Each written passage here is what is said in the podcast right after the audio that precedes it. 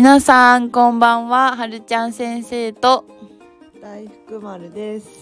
お久しぶりですお久しぶりです。一ヶ月半？二だいぶあの皆さん時間が空いてしまい申し訳ありませんあのお忙しい中あ？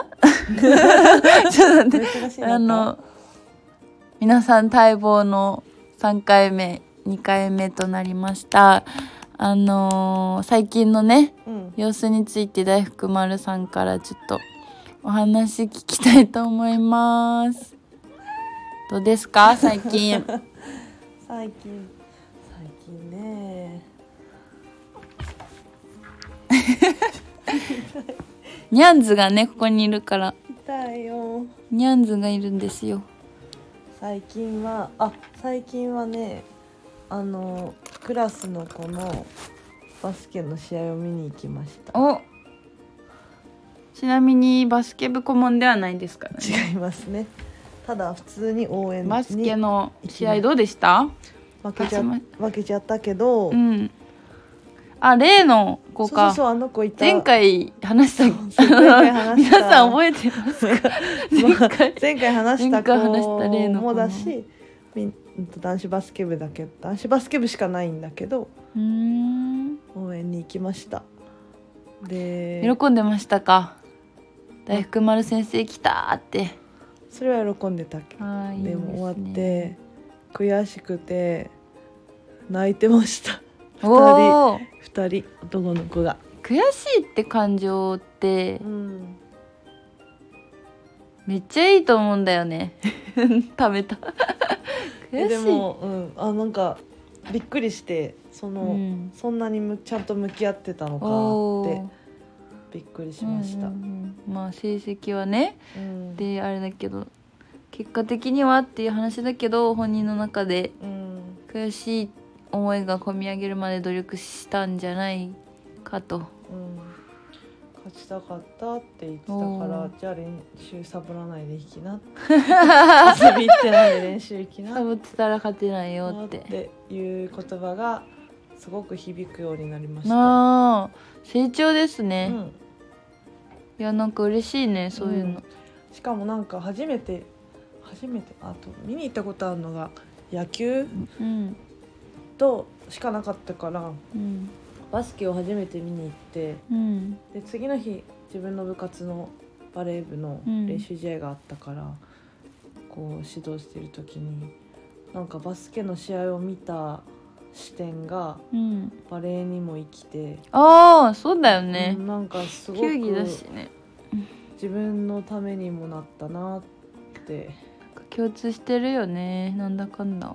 し生徒たちのなんて言ったら特徴？うん。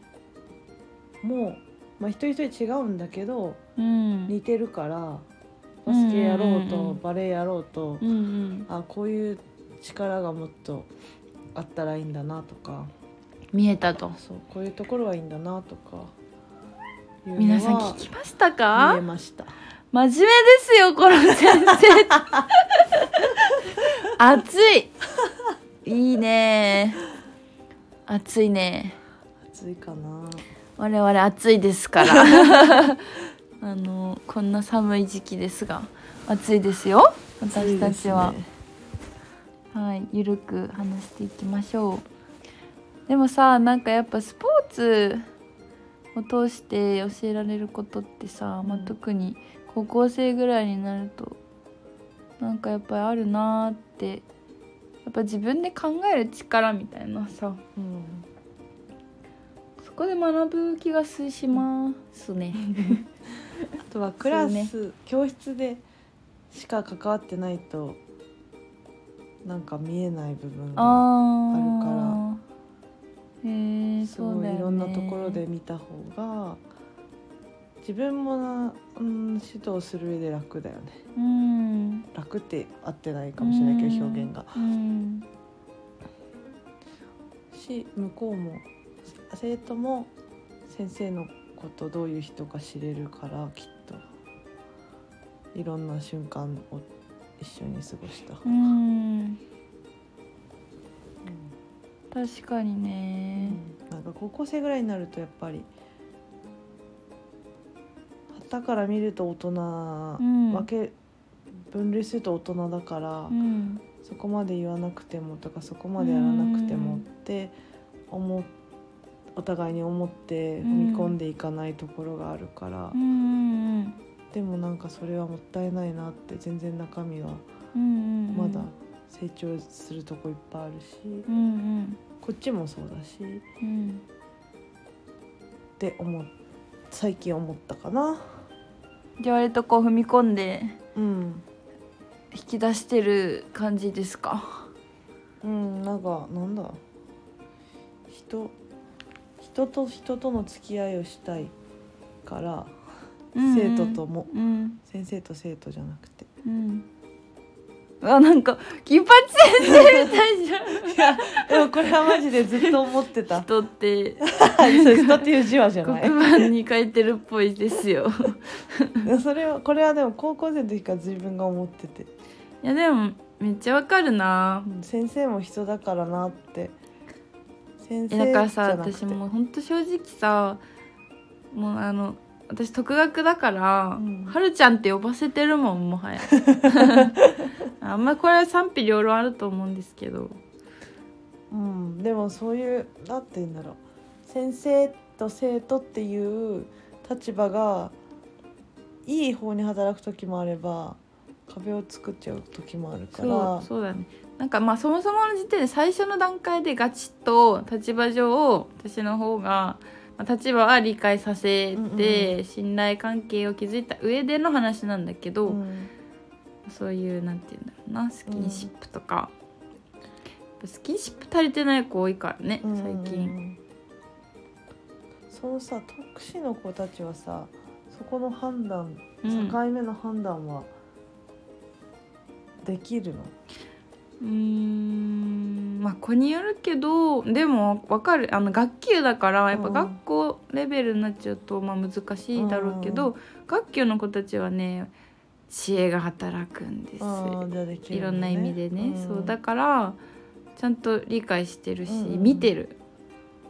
逆に言えば。うん、あの人を選んで本当に うん、やってるから。観察してんだね。そういう感覚はすごく鋭い。そうなんです。よ、もんね。やんちゃですからね、うん。動物園。動物園ですね。それがこう講師が上がっていくとなんかそういうのってでも大人になっても使える使ううん感覚だから、うん。うん高校生でもでもちゃんとまあなんかこう小学生とうん一緒だけど、ちゃんと話を聞く時は聞く今はちょっとふざけても大丈夫かなとかいう空気をうん。察察することができるようになれば。うんでなんかもう先生先生先生は絶対みたいな感じじゃなくてうん。先生も人で生徒も人だからうん。こうしてくれたら助かるだろうなとかこういう動きをした方がいいだろうなとかって思え思ってくれたらいいなって思って。うん。なるほどね。なんか先生に言われたからとかっていうのは生きないなってすぐ社会に出ちゃうから、うん。高校生はね。うん上司に言われたからだけだと。うん。やっぱ考える力だよね。うん。あとは勉強がね、うん。あの好きじゃない得意じゃない子たちが多いから、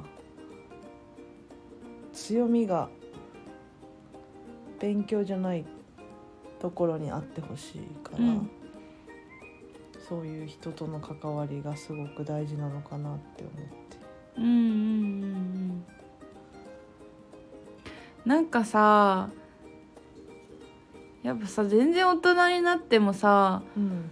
自分のさなんていうの？長所？長所っていうか自分の得意なんだろう。自分のい一番いいところみたいな、うん。好きなこととかをはっきりさ言えない人って多いと思ってて、うんで大人でも多いってことはやっぱ高校生の時なんてうん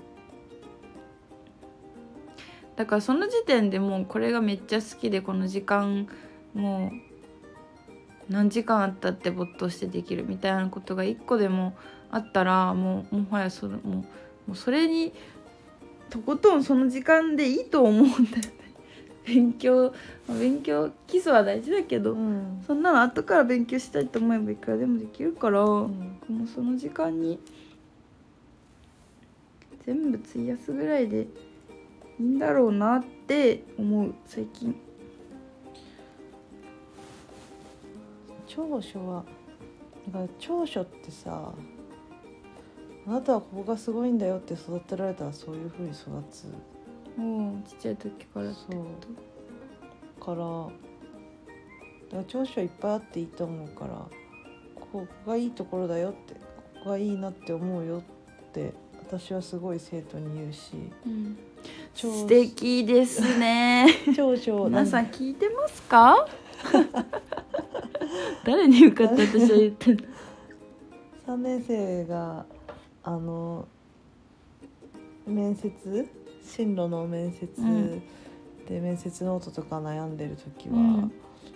いいところを隣にいる子に言わせたりとか言わせたりっていうか、まあ、私とうん。その友達の子でうん「この子こういうとこ良くない?」っつって「ああ、うん。そうでそうですね」みたいな「こういう時ああったよね」とかって言って話してるのを聞かせて「あ私ってそそこ長所なんですか?」みたいな感じになるけどななんかそうやってなかなかここは自分ができますって口に出して言うのって難しいよね、うんうん。なんとなく思っててそりゃそうだよ。だからそれを先に言ってあげると。それをもっとこう出してこう出せ出せるっていうかこう認められるってことか自分でね、やっぱ他人に他人にやっぱり気づいてそうやって言ってもらえるってなきっかけになるよね、うん、だから。自分じゃ分かんない。分かんないよね。だからいっぱい言っていくけどまあそうですかねって言われることは多いけどな。私はあなたはここはすごいいいと思ってるからすごい助かってるよとかって言っても、うんいやそんなことないですと。う んっていう子はいるけどでもそんなこと言っても後から嬉しいしあそうなんだって思ってるから。嬉しい嬉しいなんかあふと書きなさいって言われた時多分出てくるだろうから。高校生ぐらいになるとやっぱ恥ずかしさとかね。うん。照れでね、うん。そうやってやっぱり強がって言うだろうけど。そういうのを繰り返していけば。小学生とかさめっちゃ分かりやすいから「いやママくんありがとね。あなたのおかげで楽しかったよ」とか言って「いやそうやって嬉しいです」とか言って何々するのも素直でいいなって思うけどなるほど。そういうのがずっと必要だと思う。高校生でもうん。大人でも。そうね。うん、なんかでも私が大人も必要だよね職場もさ、うん。そう。私はあそうやって言ってる。だ褒めてほしいから他の人めっちゃ褒める。褒めますよ、なんかな自分が何ができてるのかがわからない時にうん、すごく有効だなって思った。ああ自分から褒める褒とめまくるってこと？そう先生はこうだからこういうとこいいよねって言ってくれるとまあ褒められてることも嬉しいんだけどそこができてるように映ってるのかとか、自分がってこと、うん、自分が。なんかそのやり方合ってる合ってるってことでいいのか、うん。とかも分かるなって思った。すごいね。うん。日々考えてるね。考えてるね不安なんかな？不安だからいっぱい考えてる。いやいやいやそのなんだろうな。なんかでも私も結構がどんなどんなこと言うとかどんなことをやらせるとか活動を全てそうだけど、うん。全部に理由をちゃんと説明できるように自分の中で持うん。そうみたいなのは意識してて、うん。で自分がその理由をちゃんと説明できないことは別に強制して指示しないのね子供に対しては。だしでもなんか自分はそう思ってるけど他の先生はやっぱ違う価値観でそこを何ギュッてこううん指導する人もいるから、うん。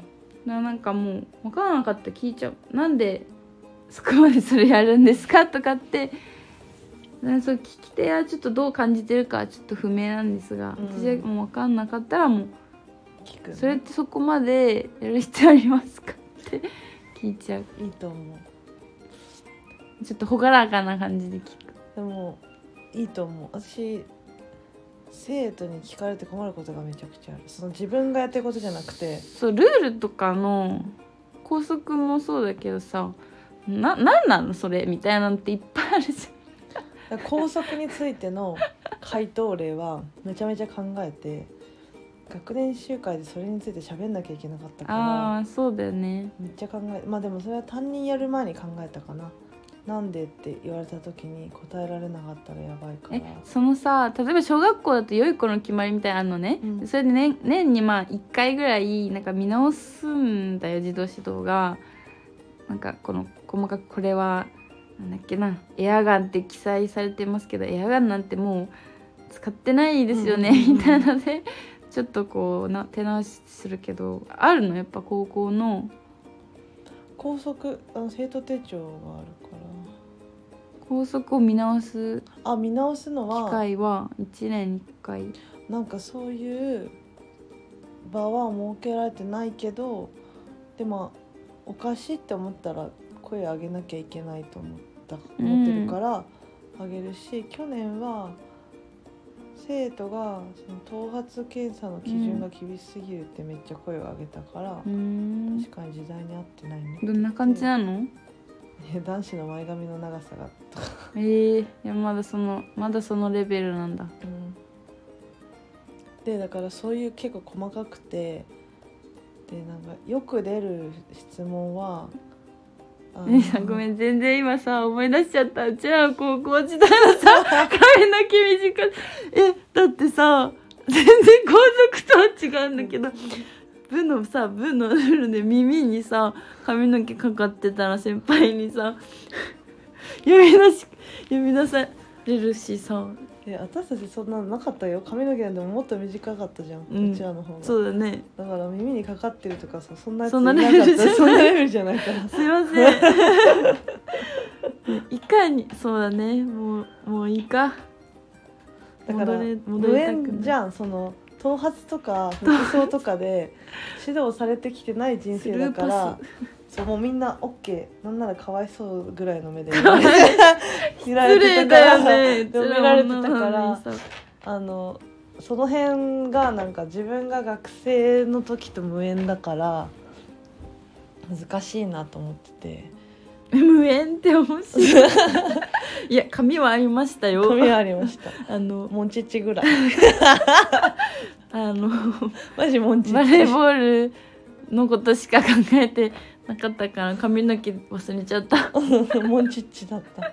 髪の毛まで意識いかなかったようんね、可愛い。い。じゃん毛先までキューティクルとかなかったか。ら 毛先ない。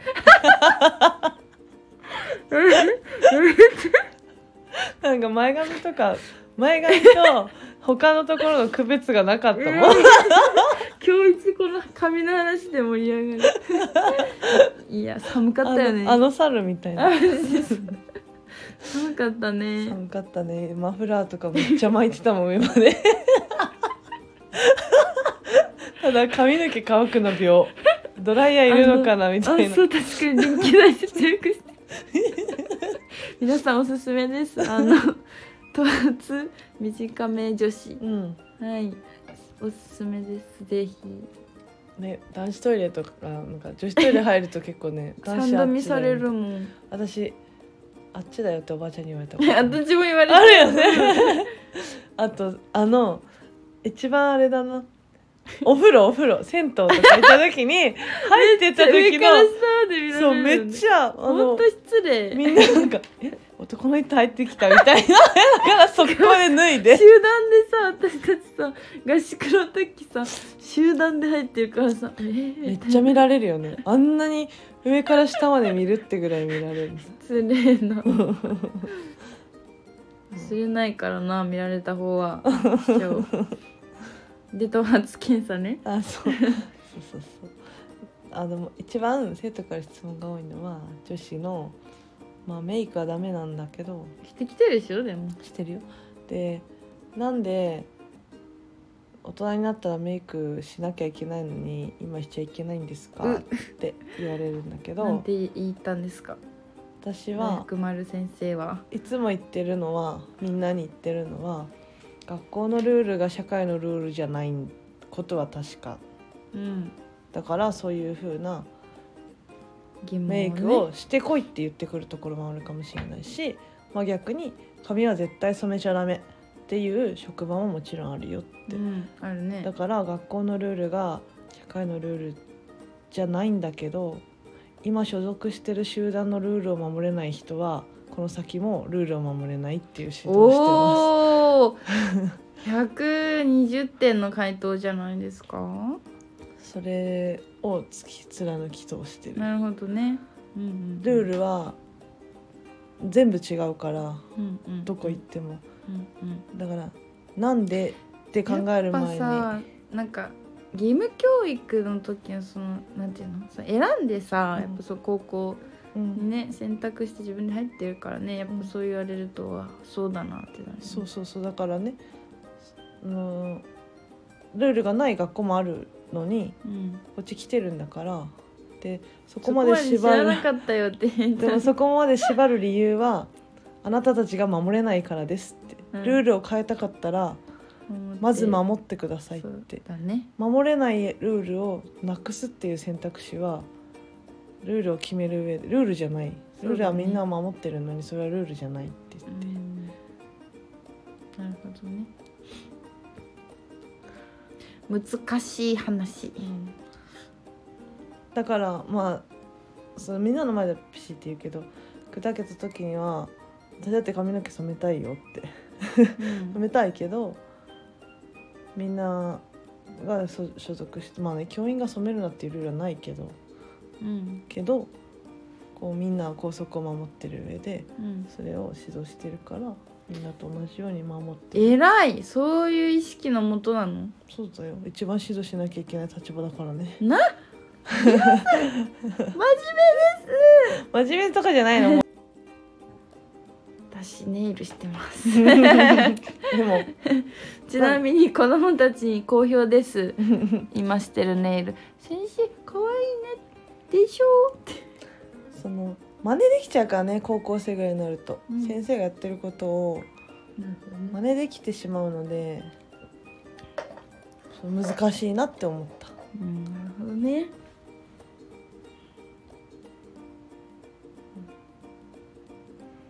得意技だからな。先生もしてんじゃん。大人はいいの。えもうさ私そのだから。ダメな回答例なんだけどさお前らとは立場が違えんだよって言っちゃいそう。あでも大人だからいいんだよっていう時もある、うん。その先生たちもそういう時代があってそれが大人か子供かの差じゃないってその自分で責任取れない。うんそうだね。けどね18歳は成人だから高3は大人なんですよ。なるほどね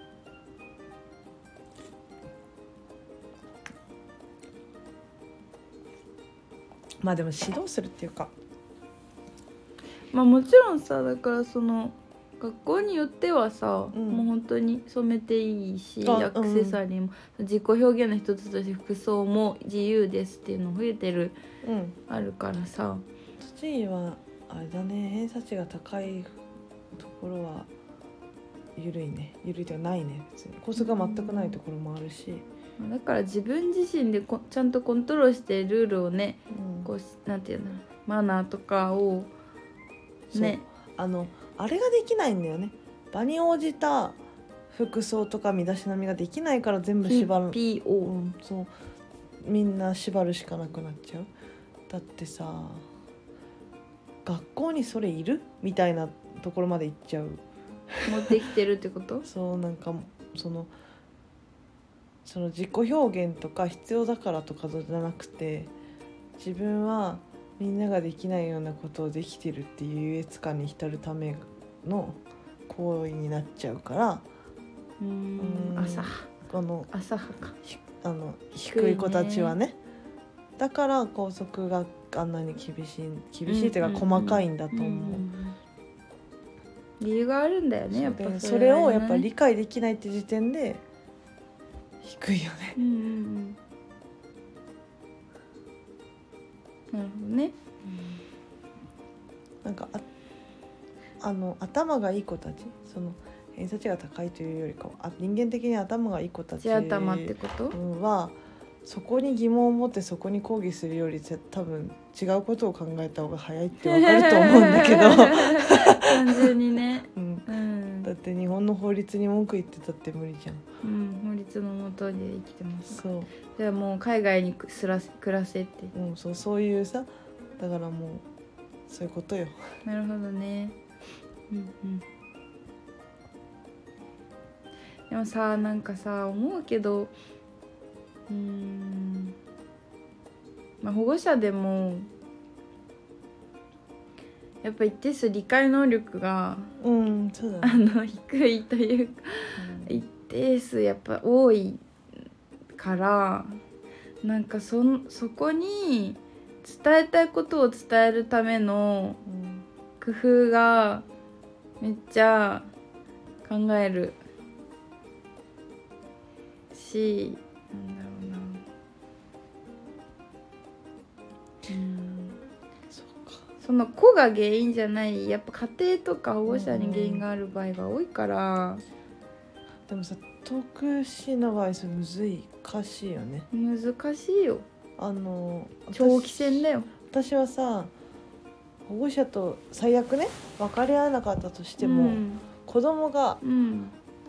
でも先生の言うことは合ってるっていう認識でいてくれたら、うん親はそれで収まるってことが多いんだけど、特殊の子たちはそれをうまく表現できることできないこと、うん。あのうん。先生の感情を学校のことをすごく理解で理解度がすごい差があるから、うん。そうだうね、んその保護者との関係性ってところはすごい難しい、そうだね。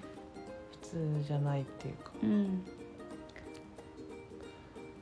うんまあそもそもその家庭環境が影響してそのまあなんだろうな、まあ、障害プラス家庭環境の悪さとかが関与して、性格的にもあれなの？変わって変わってく？うん、まあまあ人格形成されるからさやっぱ家庭の。影響してるよねうん。間違いなく。だしなんか最近思ったのがその市のう、ん。まあ教育委員会とかうの、ん。なんかまあこの話しない方がいいのかな。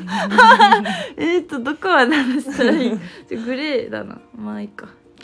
なんかそういう頼りその専門的なところ機関って頼りたいし、うん。そういう福祉の知識とつないで家庭にもっとこうもう学校でできることはもう全てやってるのね。そのまあ一つの家庭ちょっと問題がある家庭があって。もう私はもうお手上げだプチョ変だって感じなのよ。もうもうね。状況的に。でやっとその他の福祉の作るソーシャルワーカーとかとつないで。できそうなんだけど結局なんか決定的な証拠何その著しく体重が減少してますとか、あの暴力が手を挙げられましたっていう証拠がないと動いてくれないからもうだってそのためもうそれがもう絶対起きるっていうのが見えてるから対策として予防していろんなく支援してんじゃんってもうそのでも結局そうなる。あの私もそれ直面した。2回。あの助けてほしいって言ったら体重減少と その証拠うん、あとは、あざとか？うん、とかその子の証言を取ってくださいって言って「私が取るんですか?」って言ったもん。そのなんか、自走？うん、あの自走はそうなんその助けてほしいから言ってるのにそこまでやられちゃってからなんだなっていう。そうなの。だからうん。一時予防対策が。結果起きてからでじゃないときてないんですよ。起きてからじゃないと本末転倒。動いてくれないからそこのね合間間どうしたらいいのかわかんないよね、でも理想も大変だろうからいろんな県がそのいっぱいあるからうん。そういう基準ができてんだろうけどね。うん。ね。しかもそれをさ小学生とかから取るのきついよね。うん。難しいよね、いやそうなの。でなんかさ結局じゃあその現状って伝えると主訴その主なうん。うん訴えとしては不登校ってなっちゃうからあのレベルがさガッチャ緊急性が下がっちゃう。緊急性が低いっていう認識なのよ向こうからした、いやいやいや待ってよといやいやいやでだからね体重とかね何気なく測す測らされ測らせたりとかしたんだよ、なるほどね。なんかね。うん。それこそねその証拠となるものをわざと掴みに行くような、んことになっちゃう。までなっちゃうからなんかそれも違うじゃんって思って。だからめっちゃそのこの間ほんとようやく2年ぐらいかかりましたよここまで私が持ってくるのに。なんかそれその市の方の人と話した時にそんなことばっかり言ってるからあもうそれもやりました。あはいそれも。はいあのそれも全てやってはいとかっていうもう結局なんていうでもさその自尊じゃなしのがっかりした。でも市によるんじゃない？その市によるのかな。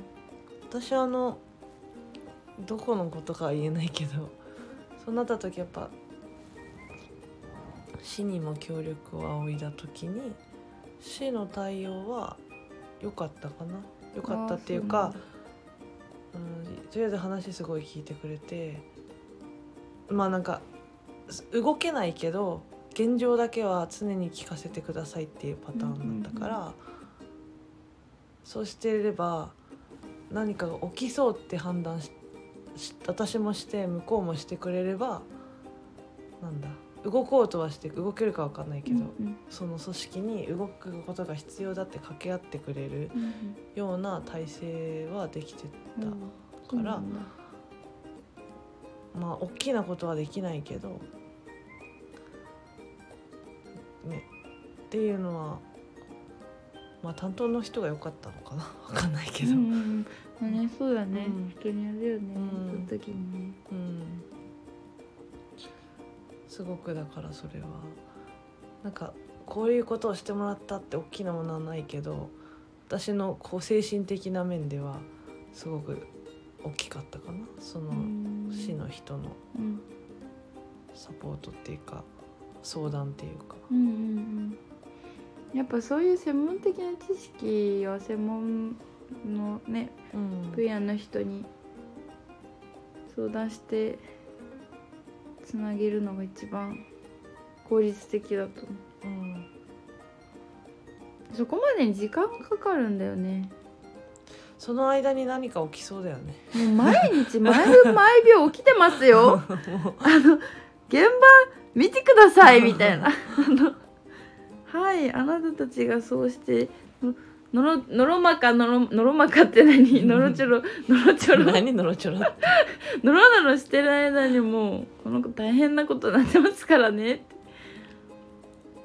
だからもうなんか究究極もうだから私が今できることはもうすっごい細かい記録を毎日の状況として記録に残すうん、だけだって思って。うん、記録大事だよねそうあのお医者さんにつなげる時も、うん。その先のし進学中上につなげる時も担任変わった時も結局全て記録だからう、ん。こういう時にこれが起きたからそうそうそう、こうなしなきゃってなるからね。まあ、通常の先生だとねなかなかいっぱい人数多いから難しいだろうけど。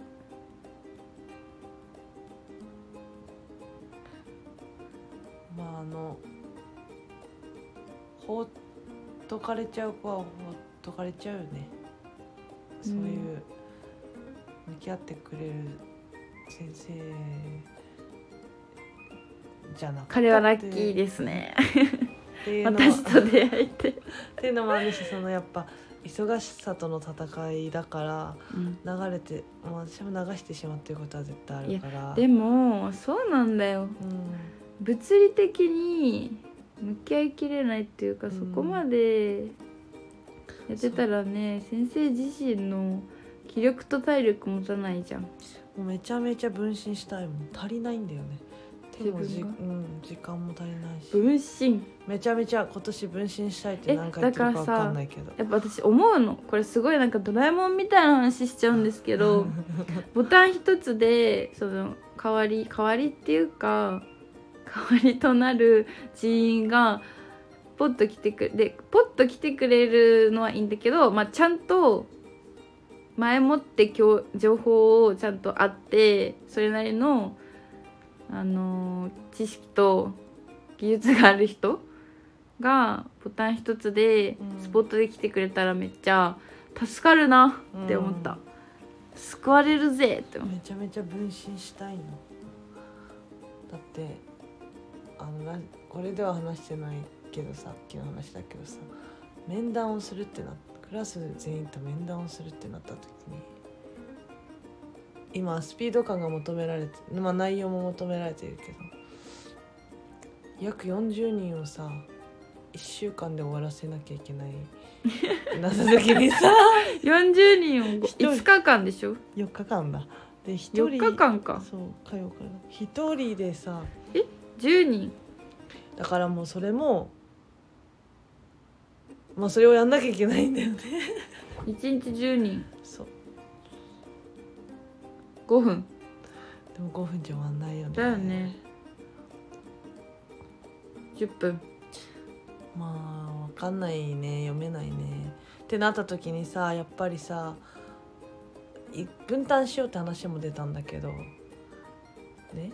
いろんなまあでもアンケート取るんだけど誰に話したいかとかもああの、うん。他人じゃなくてもいいって言ってくれたら他人じゃない先生にも聞いてもらおうと思うんだけどうん。でもやっぱりさ関係性的には絶誰がどう見ても他人だろうってなってて、うん。まあできるだけやるけど気持ちはねみみんなと面談したいけど、もう無理そう無理なんだよね。それそれさっき言ったそれでいいんじゃない、その他人以外でいいっていうなら、だからマジでそういう分身したいよね。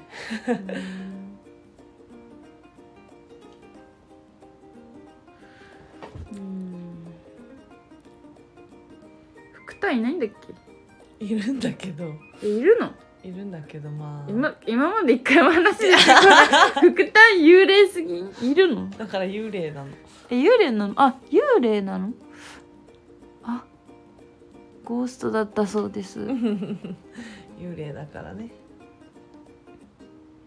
いい時もあるけど、まあ、やっぱそのえ幽霊怖いね。その辺もでも難しいね。あ。手も足も足りないと。だからこの間なんか同僚性が大事だみたいな話をうん。されたんだけど。まあそれはまた話そう。次回続く。じゃあこんな感じですかね。はーい。来週も頑張ろう。来週からも頑張ろ 月曜日からね。ううん。なんかでも楽しみたいよね。うん。楽しいよ。楽しい瞬間はいっぱいある。うん。楽しみたいよね。私はね楽しいよ。だけどやっぱ眠くなっちゃうし疲れちゃう。ね休んだ方がいいよ。1日30時間ぐらい欲しい。あー素晴らしいじゃん。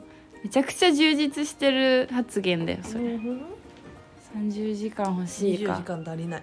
あー。言いてえな私も24時間は起きてたい。え仕事してたいってこと？ううんなんかしてる時間にしたい。仕事してたいというかまあそんぐらい時間があれば。そう寝ずに生きてられたらめっちゃいろんなことできるのになって思う。片目ずつ寝ようかな。なんだそれ。右目寝て左目寝てって永遠に。なんかこういうのやったことある人いそいると思うよ絶対。右目寝て右脳から右脳と左脳で。右脳休め 左脳休めで永遠に。というはいすいませんバカな話で終わります。寝てる。大福丸ニャンズ寝た？うん。大福。じゃあまたあの楽しいのでまた撮りますよラジオは。また聞いてくだゲさい。スト呼んじゃおっかな。誰か。誰かね呼べる人いたらいいね呼べる人いたらいいね誰か。呼ぶ気ないよ呼ぶ気ありますよ。じゃあご視聴ありがとうございました。ままた来週。あさよなら。おやすみなさい